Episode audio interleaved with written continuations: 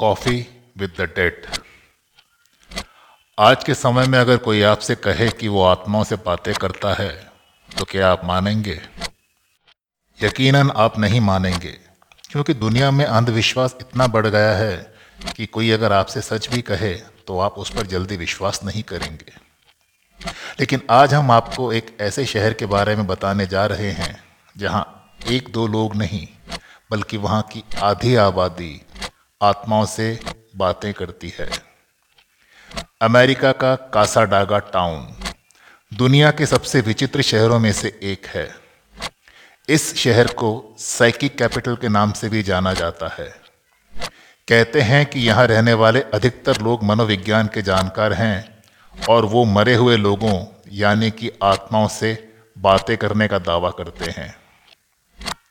इस टाउन को न्यूयॉर्क के आध्यात्मिक गुरु जॉर्ज कॉल्बी ने साल 1875 में बसाया था।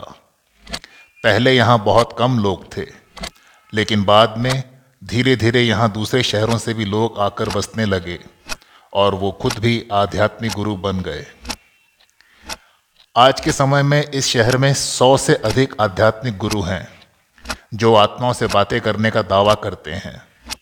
उनका कहना है कि उनके अंदर ऐसी शक्ति मौजूद है, जिससे वो माध्यम बनकर या अन्य तरीकों से परलोक गए व्यक्तियों की आत्माओं से संपर्क कर सकते हैं।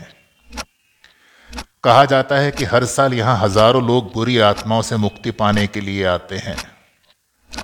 इस शहर की अर्थव्यवस्था का ये एक प्रमुख आधार भी है।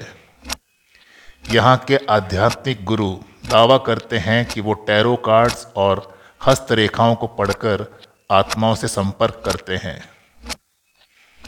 बताइए, कब जा रहे हैं आप? Cassadaga town.